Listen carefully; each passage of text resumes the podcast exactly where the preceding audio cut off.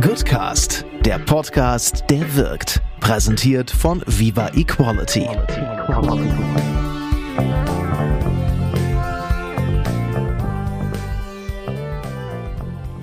Was für ein krasses Interview. Mit meinem heutigen Gast Katja Diehl reiße ich ganz viele unterschiedliche Themen an. Natürlich sprechen wir über das, über das Thema Verkehrswende oder Mobilitätswende. Sie selber sagt, unser aktuelles Verkehrssystem ist queer und behindertenfeindlich, rassistisch und sexistisch. Was meint sie damit eigentlich? Ist das wirklich so? Ich spreche aber auch mit ihr darüber, warum wir uns als Menschen immer direkt angegriffen fühlen, wenn uns unser Besitzstand, das, was wir erarbeitet haben, unser Wohlstand, scheinbar weggenommen werden. Gibt es sowas wie einen Anspruch auf ein Auto, auf ein Eigenheim? Warum können wir nicht einfach loslassen und sagen, wir wissen, dass es besser wäre, kein Fleisch zu essen, kein Auto zu fahren, die Heizung zu ändern? Warum können wir unser Verhalten nicht einfach ändern? Darüber hinaus rede ich aber mit ihr noch über ein ganz anderes Thema und da hat sie in den letzten Monaten einen Shitstorm abbekommen wie kaum eine andere Person. Katja Diehl stand im Februar im Feuer eines richtig schönen, breiten Shitstorms von der rechten Seite. Nach einem völlig fehlgeleiteten Artikel in der S H Z hat sie es wirklich volle Breitseite abbekommen. Und es war so schlimm, dass sie zwischenzeitlich ihren Twitter-Account deaktiviert hat. Darüber sprechen wir mit ihr. Was treibt eigentlich Menschen an, dann trotzdem weiterzumachen? Was treibt einen an, immer und immer weiterzumachen und sich selber dabei so krass aufzuopfern? Ihr seht, es ist ein echt ein harter Podcast. Ich wünsche euch trotzdem ganz viel Spaß dabei. Hört bis zum Ende durch. Es macht richtig viel Spaß. Katja ist super inspirierend. Let's go.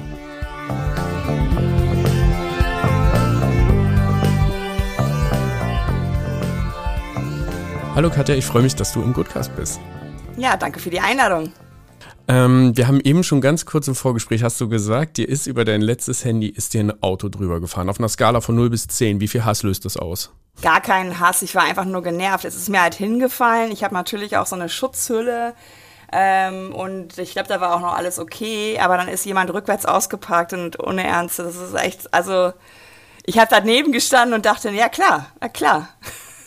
Klar, kann ja nur ein Auto sein, bitte lass es ein S U V gewesen sein, so ein richtigen Megatanker. Es war bestimmt kein Elektroauto. Nee.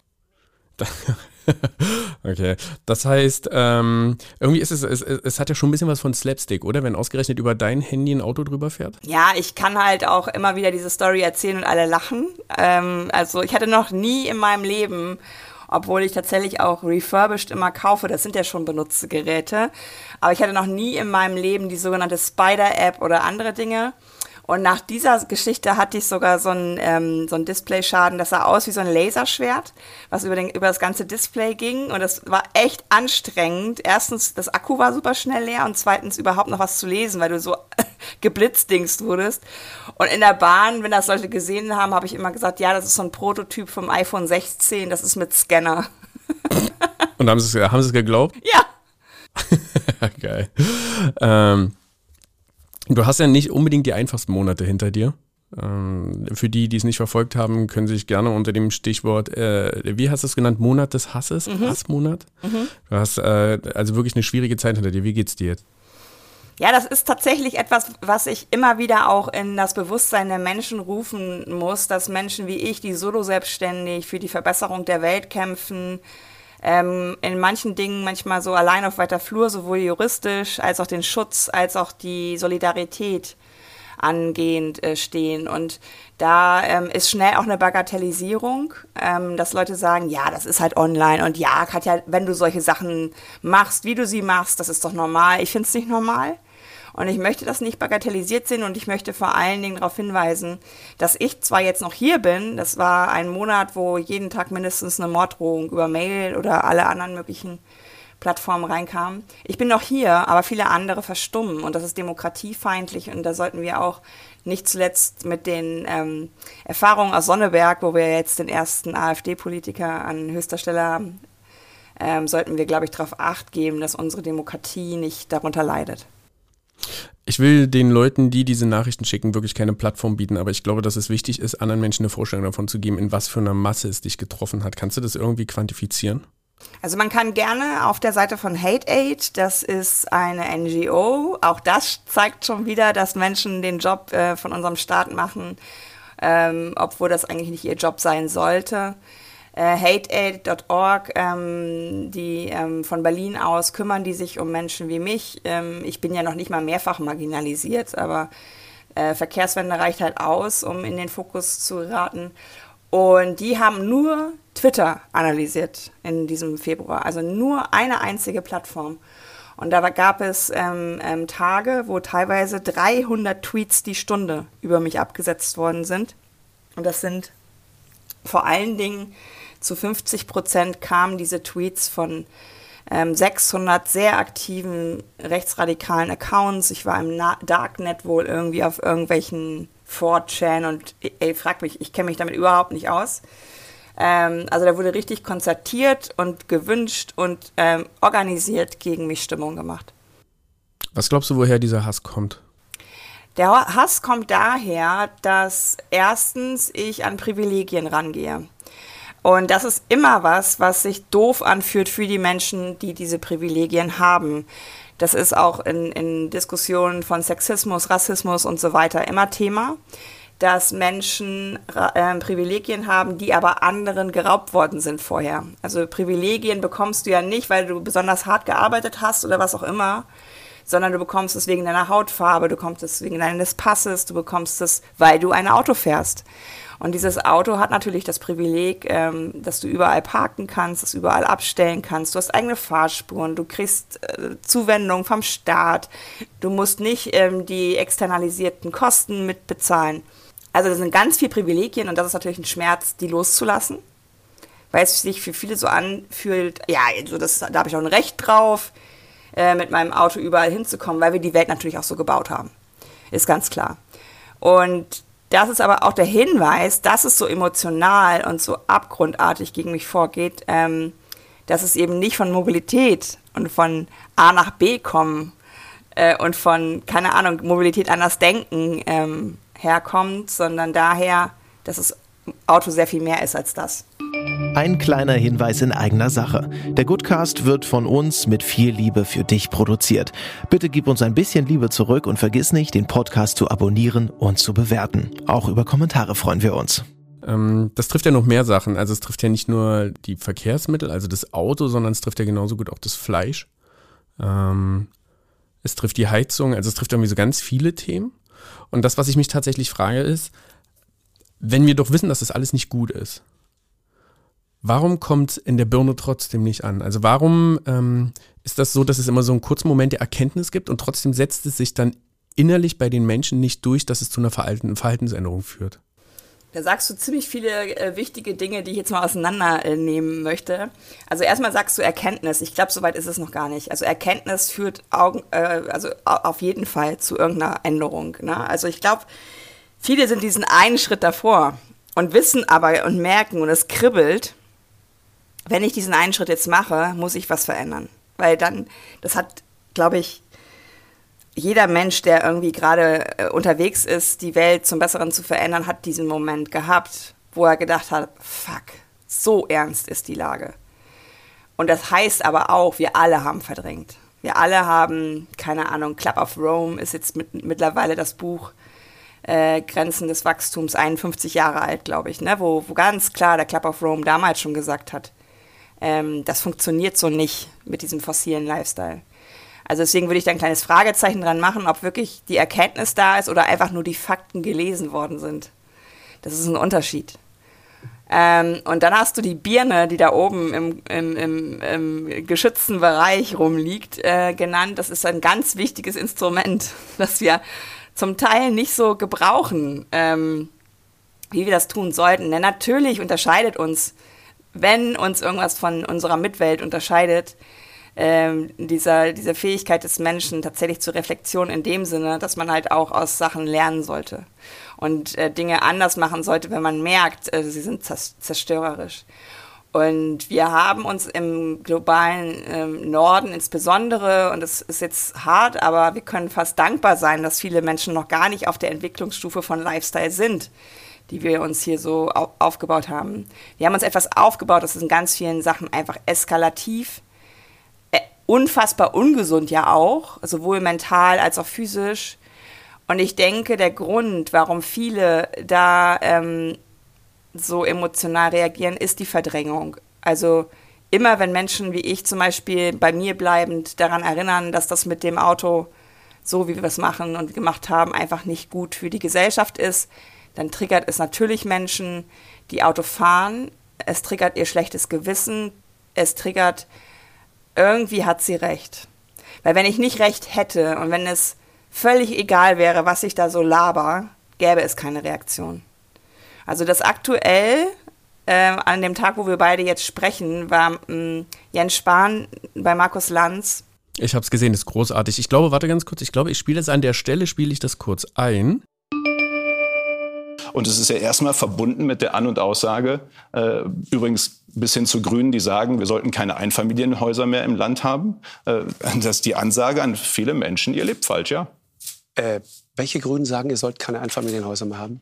Eine, die Beraterin, ich habe den Namen gerade nicht äh, zur Hand, von Winfried Kretschmann zum Beispiel in Baden-Württemberg. Wir machen Faktencheck, ist glaube ich eine andere Sendung, aber machen wir anschließend hinterher.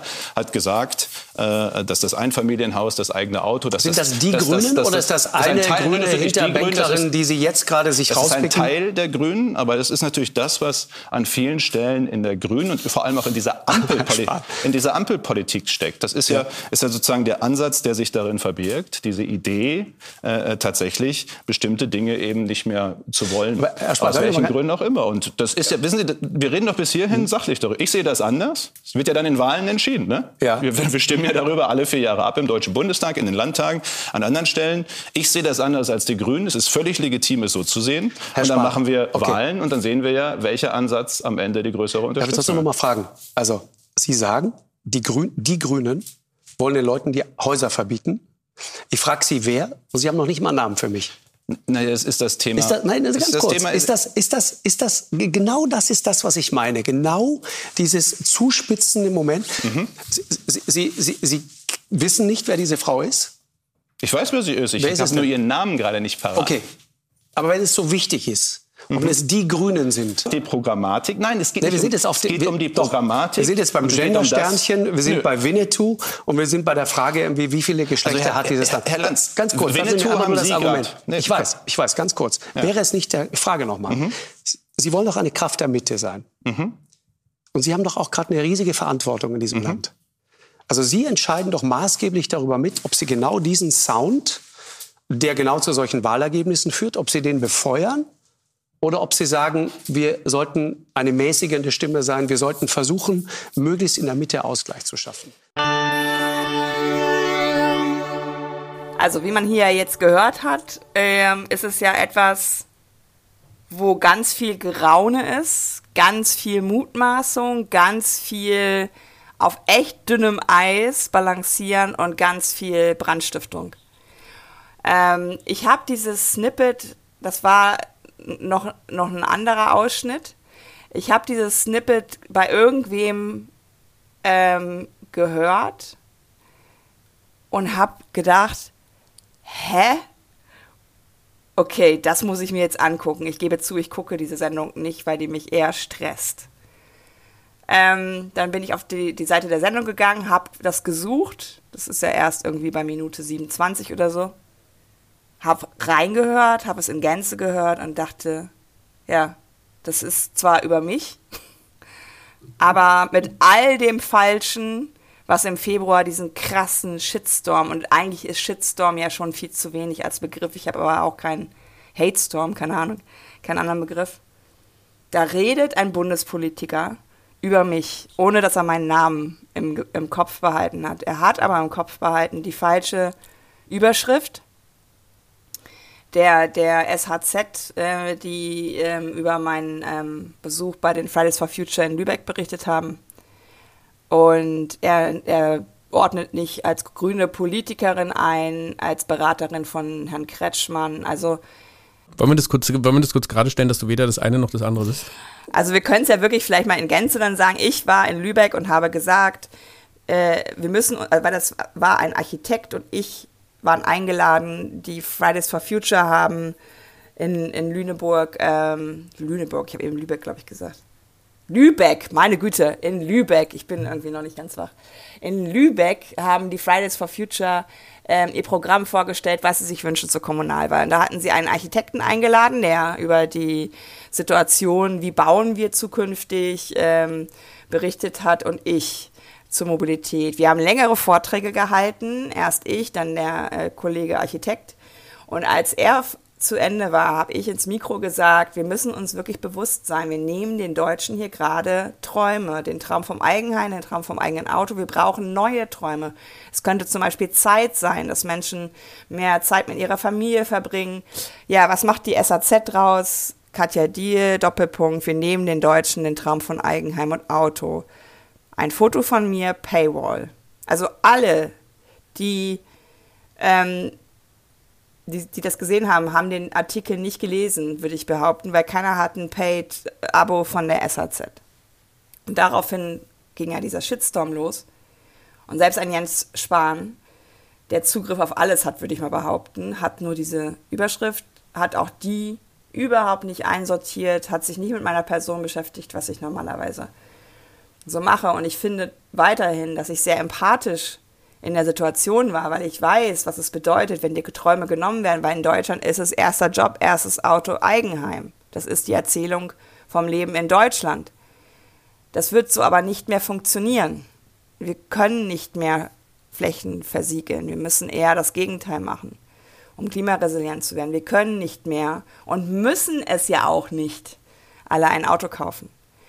Und ja, Jens Spahn hatte das im Kopf, verbreitet diese Gerüchte. Ich bin Beraterin von Leonore Gewessler, der Klimaschutzministerin in Österreich, und von Winfried Herrmann, dem baden-württembergischen ähm, Verkehrsminister. Das wiederum sind Fakten. Ja, ich bin parteilos.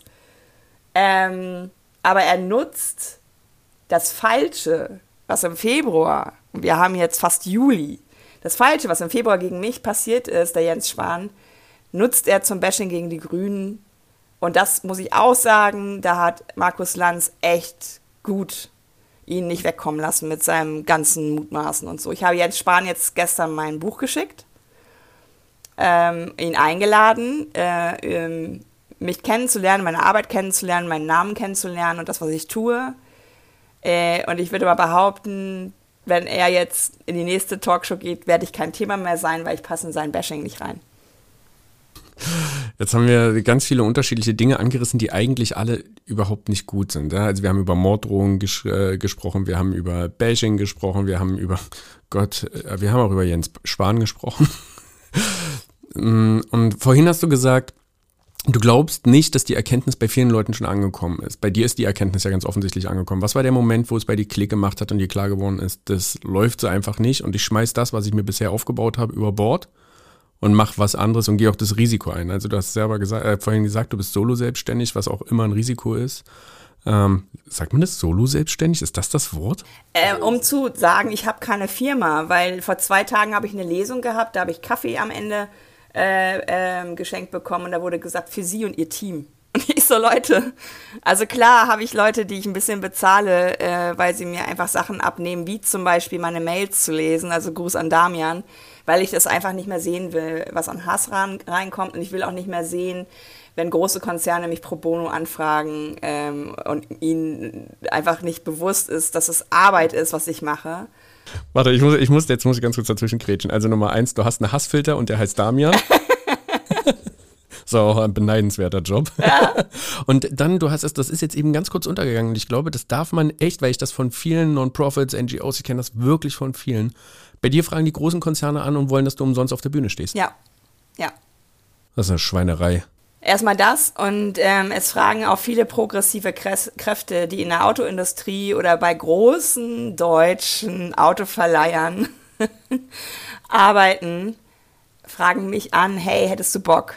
So nach dem Motto, bevor ich jetzt intern frage, machst du das überhaupt? Gehst du überhaupt zu Autoherstellern? Gehst du überhaupt zu Zulieferern oder Autovermietern? Und dann sage ich immer, na klar, also auf jeden Fall. Äh, und sag den Leuten aber auch, sei aber bitte nicht enttäuscht. Ich danke dir total, dass du mich empfehlen willst, sei aber nicht enttäuscht, wenn es nicht dazu kommt. Und dann sind die total begeistert und sagen, nein, nein, nein, wir sind ja progressiv. Und dann kommt ein paar Tage später immer der zerknirschte Anruf, dass das Da übrigens auch im Raum stehende vierstellige Honorar. Ähm, das letzte Zitat war, einem Speaker gegeben wurde, der unserem Unternehmen näher steht. Und das ist das Zweite, was passiert, dass ähm, die, die nach außen hin ja so veränderungswillig sind und ich sag jetzt mal Greenwashing betreiben, noch nicht mal Menschen wie mich einladen. Also da passiert ja auch wiederum nichts, wenn ich da als Einzelperson äh, auf der Bühne stehe. Man könnte ja auch sagen, was redet die für ein Quatsch? Ähm, ja, also da haben wir eben im Vorgespräch kurz drüber gesprochen, monetarisieren im Kapitalismus muss man ja machen, um Miete zu bezahlen, ist unglaublich schwierig. Äh, und es ist eine Frechheit. Ähm, also das ist für mich teilweise, also wo ich selber auch merke, ich bin konferenzmüde, weil da immer so Sachen auf der Bühne palavert werden, die ich seit fünfzehn Jahren höre und ich will ins Handeln kommen. Und ich habe gestern mit einem Autohändler, der jetzt ein Mobilitätshaus macht, ähm, gesprochen, ob, ob wir nicht zusammen was machen, auch zu dieser Transformation, die ja stattfinden muss. Also ich bin komplett offen, ich rede mit allen außer Nazis und werde aber immer so gelesen als die, die nicht mit allen spricht, aber es ist umgekehrt der Fall. Jetzt habe ich dich äh, aber an einer Stelle unterbrochen, ich habe dich dabei unterbrochen, wo dein Erweckungsmoment war. Das war keiner. Also das ist Quatsch. Also ich habe halt auch schon gesagt, als Typ hätte ich mir wahrscheinlich schon irgend so eine Story ausgedacht. Dann ist jetzt der richtige Moment. Das ist jetzt, wir, wir denken uns jetzt zusammen so eine Geschichte aus. Ja, es, es, es gibt ja auch so Bücher von Männern, die ausgestiegen sind und die werden halt total gefeiert und werden Bestseller. Aber ich habe auch keinen Bock zu lügen. Also vielleicht gehen wir sogar noch einen Schritt zurück. Ich bin alt genug, um Tschernobyl äh, mitbekommen zu haben als Kind, Teenie. Ähm, und das war für mich, ähm, da war die Wolke, da gab es diese Comics äh, zur Kernkraft, wie, wie schlimm es ist, wenn dieser größte anzunehmende Unfall passiert. Und dann war Tschernobyl und in den ganzen Medien und damals saß man ja noch analog vorm Fernsehen mit der Familie. Da war immer ähm, Thema diese Wolke, die von, ähm, von Tschernobyl ausging und die Strahlung nach Deutschland auch brachte. Und da war immer auch Windvorhersagen waren auf einmal total relevant und Ähm, wir sind eigentlich jeden Herbst mit meinem Opa Pilze sammeln gegangen, das haben wir dann nicht mehr gemacht und so. Und dann sind wir, ich bin ja ländlich aufgewachsen, außer dem Punkt, den die Leute mir immer äh, wegnehmen wollen, dass ich ja die Städterin bin, die gut reden hat. Wir sind am Rad unterwegs gewesen am, am, am Wochenende und es fing an zu regnen. Und ich habe mein Fahrrad hingeworfen und habe einen so krassen Angstanfall, wahrscheinlich war es im Nachhinein eine Panikattacke bekommen, weil ich dachte, ich sterbe. Also ich habe gedacht, jetzt sind wir hier alle in diesem Regen, von dem immer so die, ähm, die Rede ist. Und da war ja auch, ich bin ja auch die Generation saurer Regen, Waldsterben und so weiter. Und das hat mich unfassbar belastet. Und ich war schon mal als Teenie auf kein Blut für Öl. Also es hat, hat sich ja, es, History is always repeating. Und dann, das ist eher ein Moment, dem ich nachspüre. Es wird auch keinen Moment gegeben haben. Dann bin ich ja auch in diese Verdrängung gegangen. Weil das so belastend war. Ähm, und das habe ich auch in meiner ganzen Konzernkarriere, glaube ich, auch verdrängt weiterhin. Obwohl ich es wusste, weil wir ja eben bei Erkenntnis waren und so weiter. Deswegen möchte ich alle einladen, durch diesen Schmerz durchzugehen, durch diese Erkenntnis durchzugehen und was zu tun, weil diese Selbstwirksamkeit ist unfassbar wertvoll, weil sie lässt mich weniger hilflos ähm, spüren. Und genauso dieser Moment, ich glaube, das kam, und das ist jetzt auch vielleicht interessant, bei mir ist der Treiber ja äh, erst an zweiter Stelle, der Klimanotfall. Und der ist ernst genug. Bei mir ist der Treiber die Ungerechtigkeit im Mobilitätssystem. Also mit mir kannst du relativ viel machen, aber don't touch my body. Also wenn ich Leute sehe im Rollstuhl, die Tage vorher ihre I C E-Fahrt ähm, planen müssen. Und ich bin ja gerade mit dem Faltrad und öffentlichen Verkehrsmitteln unterwegs. Seit erster erster zweitausendzweiundzwanzig ist barrierefreier Ö P N V europaweit gesetzlich vorgeschrieben, wo ich überall mein geliebtes Faltrad Treppen hochschleppen muss, weil keine Aufzüge da sind. Ich sehe hinterher aus immer wie durchgeprügelt, überall blaue Flecken. Das ist der Antreiber. Und das habe ich immer mehr gesehen, dass dieses Narrativ vom Autoland Deutschland Millionen, ein Drittel der Menschen in Deutschland kann nicht selbstbestimmt Auto fahren. Und das ist immer mehr, dann bin ich immer mehr in die Fakten rein und dann habe ich auch gemerkt, innerhalb dieser, ich sage jetzt einfach mal Macho-Welt, Mobilität. Und da ist Fahrradindustrie nicht besser als Ö P N V und Auto. Die haben alle zu wenig Diversität. Da bin ich irgendwann raus. weil ich gemerkt habe, hier geht es nicht darum, wirklich die Kundinnen konzentriert zu arbeiten, sondern eher darum, den Status quo zu wahren, der euch halt passt, die ihr dort arbeitet. Ich muss an der Stelle einpflegen, dass ich mit Raoul Krauthausen ein Interview schon aufgezeichnet habe. Und ähm, das wird aber nach der ähm, Ausstrahlung dieses Interviews veröffentlicht. Und der hat genau dieses Thema angerissen und das an der Stelle sei das echt gespoilert. Ähm, der hat so eindrucksvolle Beispiele für mich gebracht und das natürlich nochmal anders auch erzählt, ja, dass ich zwischendurch wirklich Tränen in den Augen hatte in dem Interview. Es war wirklich schrecklich. Es war, also Raoul ist ein cooler, ein richtig guter, ein richtig guter Mensch. Aber mich hat es fertig gemacht, wie ignorant ich selber bin. Ich muss, also ich kann das gar nicht anders sagen. Ich, ich bin rausgegangen aus diesem Interview und dachte so, scheiße, wir sind alle richtig krasse Ignoranten.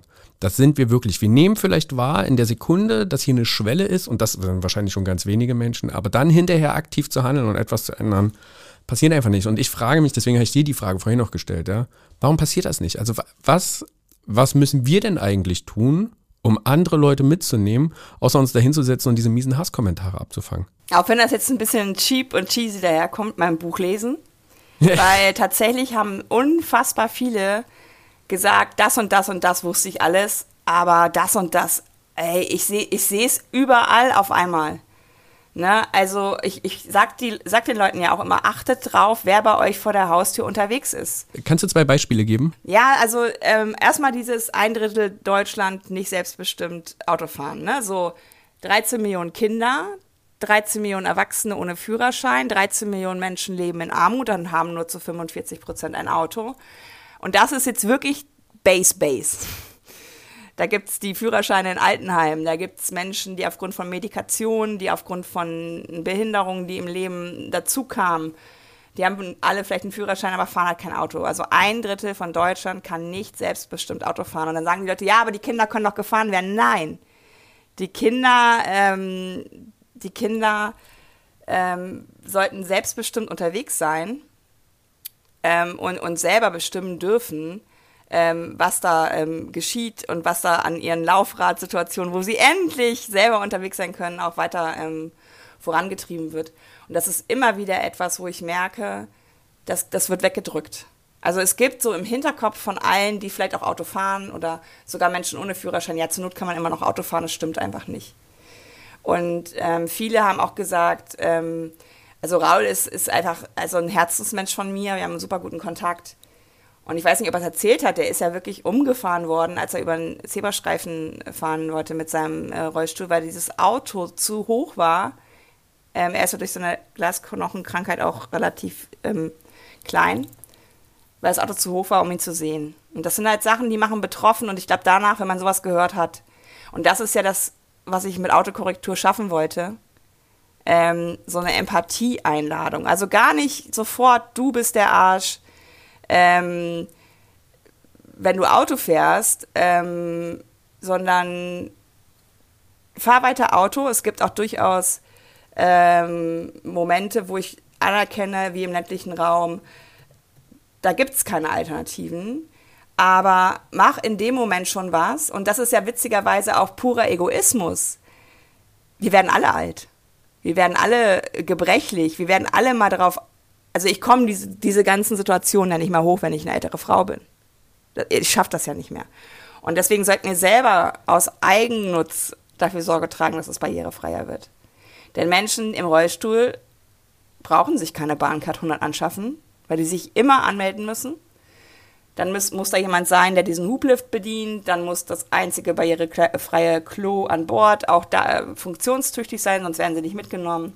Guckt zukünftig gerne mal in den D B Navigator, wenn da wieder so ein Sternchenvermerk ist. Da steht meistens ähm, kein barrierefreier Zustieg möglich oder so. Und da sind die Leute schon. Also ich lese dieses Kapitel, das ist Kai McQuarrie, das ist auch ein Freund von, ähm, von Raoul, der ist auch im Rollstuhl seit zwanzig Jahren und wenn ich die Geschichten von ihm lese, ist es hinterher, also da kommt auch ganz oft, oh, what the fuck, so, ähm, weil es ist nicht nur auf den Bahnbetrieb äh, beschränkt, ähm, ich erzähle dann auch, dass es auch vorgeschrieben ist, wenn man fliegt, dass es einen Kabinenrollstuhl gibt, der wird aber manchmal nicht vorgehalten, dann wird Kai angeboten, ihn zum Klo zu tragen, damit geht er halt ähm, vor Gericht und die Richterin sagt, dann trinken Sie halt weniger oder legen Sie sich einen Katheter. Ja, das war, das war so ein Oh-Fuck-Moment. Ne? Mhm. Ja, ist nicht gut. Wie sieht's denn, wie, wie müsste es denn optimalerweise aussehen? Also um einen Weg rauszuzeigen aus dem Dilemma. Wie, wie wäre es optimal? Ja, ich glaube, das Optimale wäre tatsächlich, was du ja auch gerade sagst, ähm, dass wir wach werden. Und dass wir das nicht akzeptieren und dass wir diese Solidargemeinschaft werden, die sagen, hey, ähm, die Schwächsten zu, zu, zuerst. Also Helsinki hat zum Beispiel Vision Zero total ernst genommen, das heißt ja keine Verkehrstoten mehr und hat jetzt sogar Jahre, wo gar keiner mehr im, im Straßenverkehr stirbt. Das ist also machbar. Ne? Also, und das ist wirklich, überleg mal, null. Also wir haben gerade sieben bis acht Menschen im Straßenverkehr, äh, die sterben, das ist einfach egal. Naja, ich habe eine Zahl vorher rausgesucht, das sind zwanzig einundzwanzig waren elfhundertachtzehn Verkehrstote und das war seit sechzig Jahren der tiefste Stand. Mhm. Ja, dieser niedrigste Stand ist ja auch etwas, wo man auch wieder ehrlich sein soll, finde ich. Ähm, es tut sich viel äh, in Sachen, ähm, äh, wie soll ich sagen, Insassinnen-Sicherheit. Also ja. Die Menschen in den Stahlschachten sind ja die, die Sicheren und S U Vs sind vierzig Prozent tödlicher für Fuß- FußgängerInnen. Also die kommen ja immer mehr. Mittlerweile sind ja die meisten Zulassungen S U Vs, also diese Zahlen werden sich auch wieder negativ verändern. Und da muss man auch zugeben, dass sich natürlich das Automobilitätsverhalten ein bisschen geändert hat durch Corona. Homeoffice ist äh, nicht mehr so, äh, ne? Also man, mu- man muss das, glaube ich, immer parallel legen. Und ich habe für mein zweites Buch jetzt ähm, mit einer Dame, die sich mit Daten auseinandersetzt, ähm, die ihren fünfjährigen Sohn in einem Verkehrsunfall verloren hat und ihre Schwiegereltern und sich seitdem mit ihrem Mann für Verkehrssicherheit einsetzt und die in diesem Bereich auch arbeitet und die sagt, es wäre überhaupt kein Thema, über Daten herauszufinden, wo sind denn äh, Unfallschwerpunkte, weil die Daten sind da, alle, die ein Handy haben, machen ja eh Daten, ob sie wollen oder nicht. Ähm, und sie sagte, es geht aber dann ganz schnell um, um, um Temporeduzierung, es geht um Zurückdrängen des Autoverkehrs in Städten und das ist natürlich nicht gewollt politisch. Und sie hat mir gesagt, jeden Tag in der ganzen Welt stürzen sozusagen sieben Boeings ab ähm, an Verkehrstoten. Und wenn aber sieben Boeings abstürzen würden am Tag, würde man sich damit beschäftigen, macht man aber nicht, weil diese Verkehrstoten einfach wie so natürliche Verkehr, äh, Todesursache gesehen werden. Ich wollte das, also nicht, dass es falsch verstanden wird, ja. Ich wollte das nicht schönreden, dass es der niedrigste Stand ist seit sechzig Jahren, sondern ich wollte zum Ausdruck bringen, es ist der niedrigste Stand, das sind aber Gottverdammt halt immer noch elfhundert Menschen.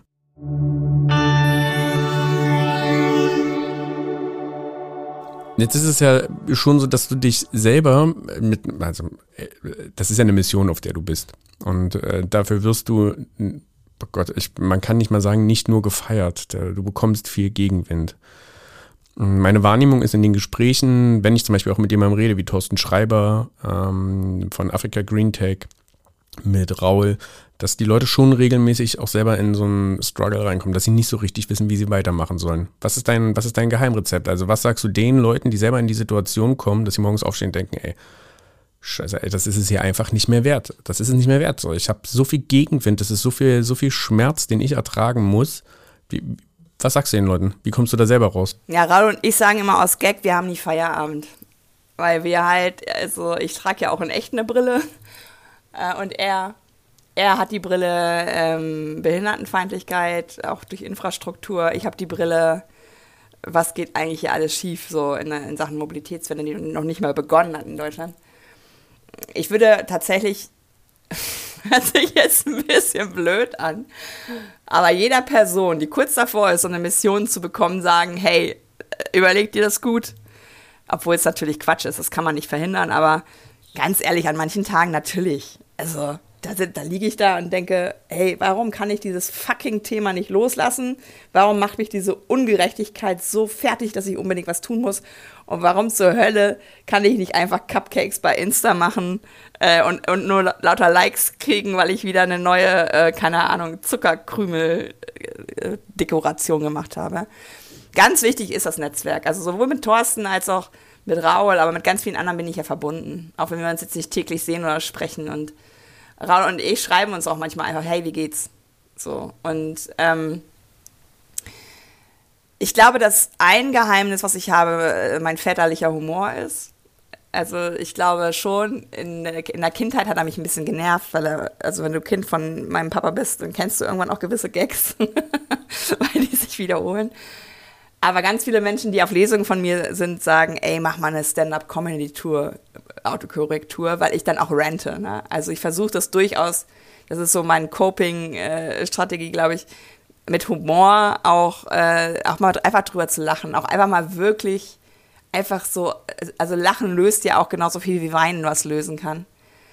Ähm, und ich habe, glaube ich, dieses Jahr so viel geweint, auch jetzt nicht wegen Mobilitätswende, sondern wegen so Sachen wie Rammstein und, und ähm, ja, weil ich ja die Leute kenne, die sich gerade nicht erst jetzt Sorgen machen. Na, also ich habe ja eine Transperson in meinem Buch, ich habe Menschen, die nicht der weißen Mehrheitsgesellschaft äh, entsprechen. Und ich habe eine unglaubliche Dankbarkeit und Demut, dass ich diese Menschen kenne. Ich habe äh, sieben Tage, war ich an Lützerath, in diesem abgebaggerten Dorf, was wirklich nicht mehr da ist, wo ein, äh, ich glaube, aus dem achten Jahrhundert stammender Hof geopfert würde für Kohle, die wir nicht brauchen.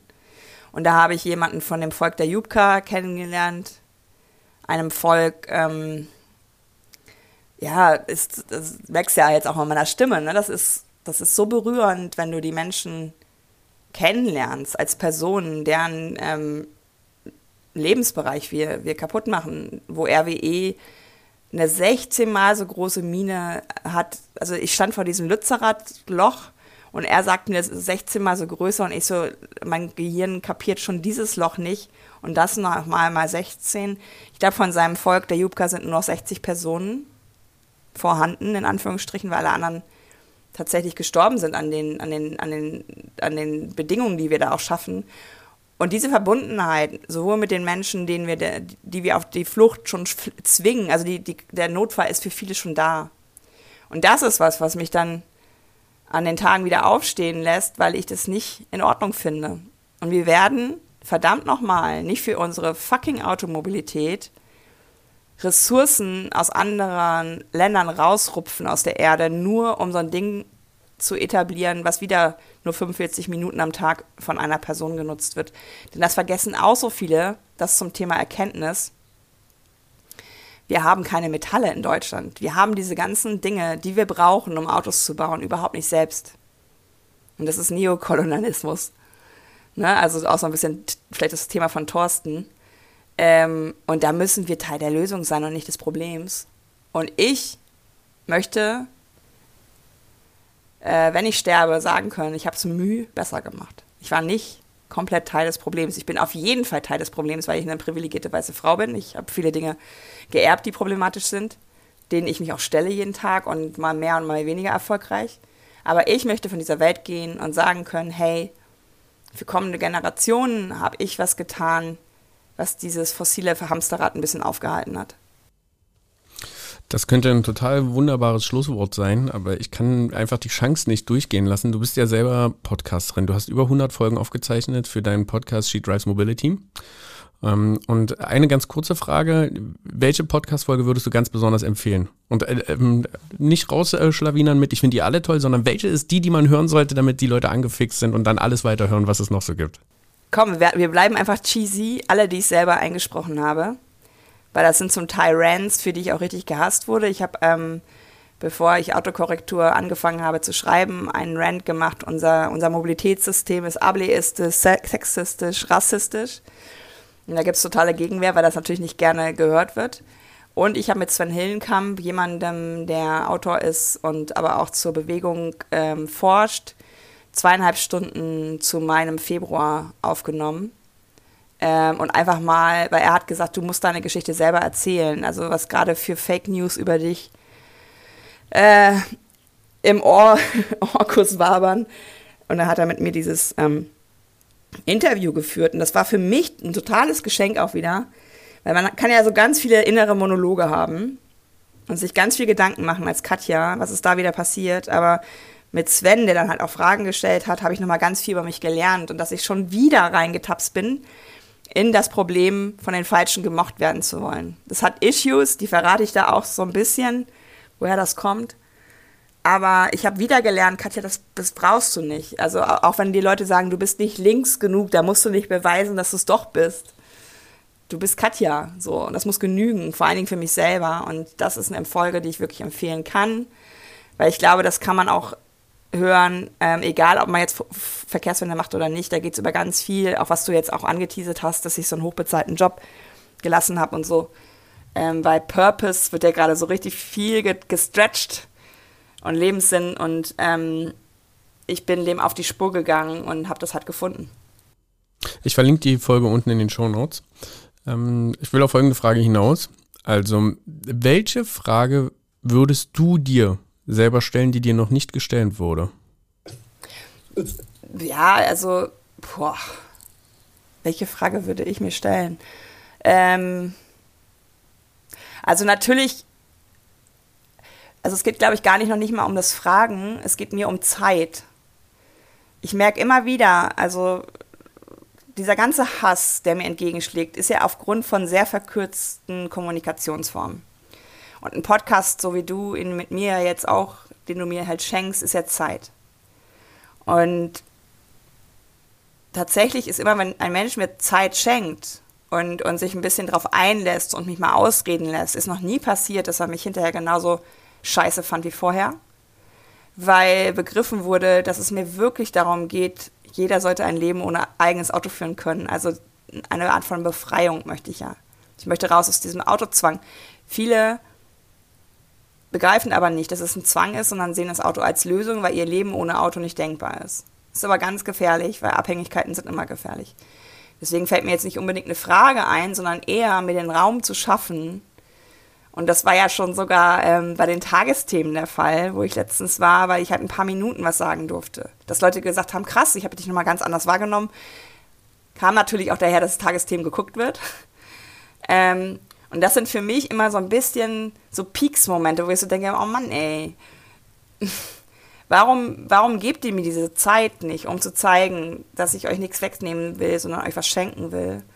Und da ist natürlich viel auch, ähm, ja, wie soll ich sagen, Methode dabei, mich so zu verkürzen, ähm, so wie Jens Spahn es jetzt halt auch gemacht hat. Und ich merke aber, dass mir das Aufträge kostet, dass mich das Aufträge kostet, dass das viele Türen zuschlägt, die vielleicht auch halb offen stünden. Und das ist so traurig, weil ich glaube, ich war ja auch drin in diesem Hamsterrad und ich war auch drin in dieser, wie soll ich sagen, toxischen Gemeinschaft eines Konzerns, wo alle auch ein bisschen stolz sind, Überstunden zu machen, wo die Herren immer den größeren Dienstwagen ähm, holen, wo es darum geht, wer darf eigentlich wo parken, wie nah am Eingang, wer steht auf den Vorstandsparkplätzen, wenn die nicht da sind. Also so, so Sachen, wo ich immer da so staunend daneben stand wie so ein Guppi und gedacht habe, was, das ist jetzt echt euer Thema? Ist das wirklich so, ja? Ja, und das ist, das sind ganz viele. Als ich dann den Konzernjob gelassen habe, habe ich ja noch eine gute Übergabe machen wollen und hatte dann dieses weit weg äh, äh, gesteckte, also ich habe alle klassischen Sachen der Degradierung durchgemacht. Mein Anwalt hat mir immer gesagt, als nächstes kommt das, als nächstes kommt das. Und er hatte immer recht. Und dann hatte ich auch dieses Büro, was gar nicht mehr so in der, in der eigentlichen Sphäre lag, wo ich gearbeitet habe. Und dann meinte mein Kollege, der in der Nähe war, Katja, du hast das, das ist wie so ein Sterbezimmer. Ich so, was meinst du denn damit? Ja, kennst du nicht diese, diese Sterbezimmer, wo Leute aufgebahrt sind und alle nochmal hingehen, um sich zu verabschieden, weil es waren ganz viele, vor allen Dingen auch männliche Kollegen, die dann nochmal gekommen sind und gesagt haben, scheiße, dass du gehst, deine Stimme wird jetzt fehlen, wo ich immer gesagt habe, ja danke Dude, dann erheb mal deine Stimme, weil ihr habt mich immer alleine gelassen, wenn ich Sachen hinterfragt habe. Hat mir also gezeigt, da sind ganz viele, die was verändern wollen, die sich aber nicht trauen, weil dieses toxische System nicht zulässt, dass du menschlicher denkst, dass du, dass du empathischer bist, ne? Und das ist, glaube ich, das, diese Frage ist vielleicht dann zu sagen, wie hast du es geschafft, das zuzulassen, äh, dass du nicht in dieses System passt. Und ich musste leider gehen, weil die Lösung war nicht in Sicht. Ähm, aber ich glaube, das wäre die Frage, die ich dann vielleicht mir stellen würde, wie hast du es geschafft, da dann wirklich auch konsequent bei dir zu sein? Wie hast du es geschafft, dass der Wert deines Lebens nicht über andere und über Dinge bemessen wird, sondern über das, was du fühlst, was du was du, was du als Selbstwert, als Selbstbestimmung, als Selbstbewusstsein ähm, jetzt für dich hast, ähm, weil mich kriegt keiner mehr klein. Weil ich weiß, dass das, was ich mache, macht Sinn. Und das habe ich aber jahrelang erkämpfen müssen gegen mich. Und das ist vielleicht dann doch die Frage. Guck mal, wie schön ich die erarbeitet habe. Danke dafür. Meine letzte Frage an dich. Mit welchem Song möchtest du diesen Podcast beenden? Fahrradfahren von Max Rabe. Sehr gut. Ich danke dir ganz herzlich für dieses Gespräch. Es hat mir unglaubliche Freude gemacht. Ähm, es war... Also ich muss da, ich, ich werde es hinterher, ich werde es mir nochmal anhören und nochmal selber drüber nachdenken. Wahrscheinlich wird das wie mit äh, dem Gespräch mit Raoul, und ich habe dir diese Zeit wirklich sehr, sehr gerne geschenkt, und ich wünsche dir von Herzen, dass dir noch viel mehr Leute diese Zeit schenken, um dir zuzuhören.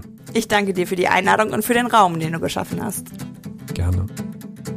Manchmal ist das Leben ganz schön leicht. Zwei Räder, ein Lenker und das reicht. Wenn ich mit meinem Fahrrad fahre, dann ist die Welt ganz einfach. Die Autos stehen im Stau, ich fahr vorbei. Alle Ampeln grün, die Bahn ist frei. Wenn ich mit meinem Fahrrad fahr, mitten durch die Stadt. Fahrrad fahren, wenn ich mit meinem Fahrrad fahr. Ich trete in die Pedale und brauch keine Motoren. Fahrradfahren, nichts ist so schön wie Fahrradfahren. Für mich das Ideale, der Wind weht um die Ohren. Manchmal läuft im Leben alles glatt, vorausgesetzt, dass man ein Fahrrad hat. Dann fliegen die Gedanken und man braucht auch nicht zu tanken. Die Polizei grüßt freundlich guten Tag, weil ich immer alles richtig mach, solltest du ohne Fahrrad sein. Goodcast, der Podcast, der wirkt. Präsentiert von Viva Equality mit freundlicher Unterstützung von Makiko.